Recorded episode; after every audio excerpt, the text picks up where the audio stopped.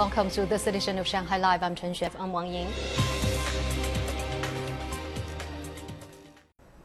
The Ministry of Education said today that local governments and school officials should monitor the pandemic closely and exercise caution when deciding to open schools. The ministry also said schools that do not meet the standard for reopening should remain closed. Zhang Yue tells us more. The ministry said local governments and schools are required to thoroughly check the health status and travel history of students and all employees ahead of their return. Students and university faculty members are required to provide a negative nucleic acid test within 48 hours and take another test according to local government requirements. Students and teachers of middle schools, primary schools, and kindergartens who have traveled to medium and high risk areas or have been overseas during the summer vacation need to test negative for the coronavirus within 48 hours of going back to school. The ministry also said cities should stop banning unvaccinated students from attending school. Receiving a COVID 19 vaccine should be voluntary, whether it is for students aged 12 to 17 or adults. Inoculation should not be the only condition used to determine whether a student is allowed to return school or not. The ministry added that international students and teachers need permission from school officials to return for the new semester. Zhang Yue, Shanghai Live.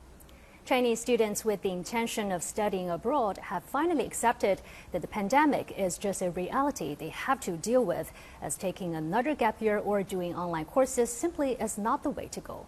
Our reporter Sensity brings us the story of one student about to embark on a journey to an American university. The first time she will be on campus as the coronavirus case count swells. After wrapping up her internship at a Shanghai news outlet, Hannah Jiang, a sophomore at Northwestern University, is at her home in Suzhou to prepare for the new school year in the suburbs of Chicago. Having spent her first year at the university's journalism school online and paying more than 56,000 US dollars in tuition for that, her odyssey to the United States is finally about to begin.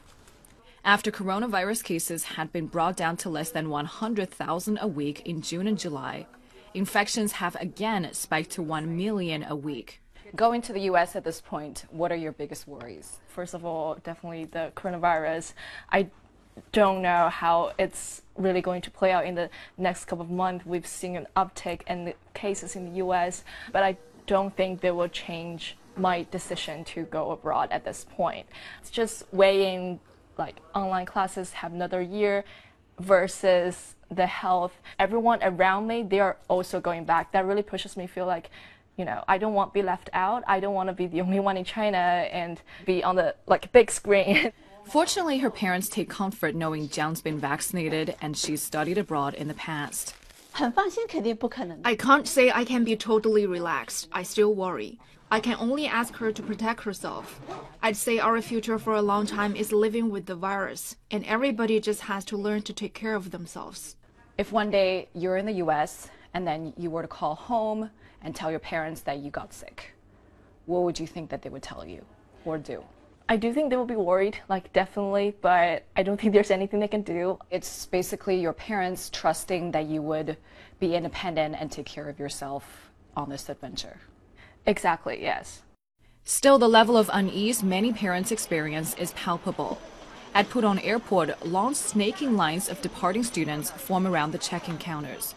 Some have two to three family members bidding them farewell, as many are going to a foreign country for the first time. In a photo circulating on the internet, a man who appears to be a father is crouching on the floor as he seems to be checking on his child from underneath the departure partition. Some universities in the United States, like Johns Hopkins, require students to get a US FDA approved vaccine upon arrival and be tested for coronavirus once a week. Unvaccinated students will be tested twice a week. Most parents are still worried, though many of them already have a rough idea how their child will be treated should they get infected. Almost every school has set up protocols that are linked with the state's hospitals should a student get infected. When you're at school, protect yourself and engage actively in both your studies and social life. There's no need to be hiding the whole time. The United States has issued more than 85,000 visas to Chinese students since May. Education consultancies suggest students take the vaccines as required by their schools as soon as possible, wear masks, report immediately to the school's health center, and get tested if symptoms arise, and also check with the school on medical insurance that covers a coronavirus infection. As the pandemic shows no signs of abating, those choosing to study abroad fly with both expectation and trepidation. Susie Cheng Live. Two blasts and gunfire rocked the area outside Kabul International Airport on Thursday evening. The attacks killed at least 103 people and injured more than 105, including 13 U.S. service members. China today condemned Islamic State, who has claimed responsibility for the carnage. Lei Shuyan has more. According to the Pentagon, one blast occurred near the airport's Abbey Gate and the other close to the nearby Baron Hotel. Two U.S. officials said at least one of the explosions appeared to be a suicide bombing. The explosion was really powerful. Half were hurled into the water, others on the ground outside. The Islamic State group's affiliate in Afghanistan has claimed responsibility for the attack outside the Kabul airport. The IS branch, known as the Islamic State Khorasan province, named after the ancient name of the region, said that it had targeted American troops and their Afghan allies. As soon as uh, the airport situation is figured out and the foreign forces leave, hopefully we will not have such attacks anymore. IS also said the bomber managed to get past Taliban security checkpoints to come within five meters of a gathering of U.S. soldiers, translators, and collaborators before detonating his explosives. U.S. President Joe Biden later vowed to complete the evacuation of American citizens and others from Afghanistan. He also promised to avenge the deaths.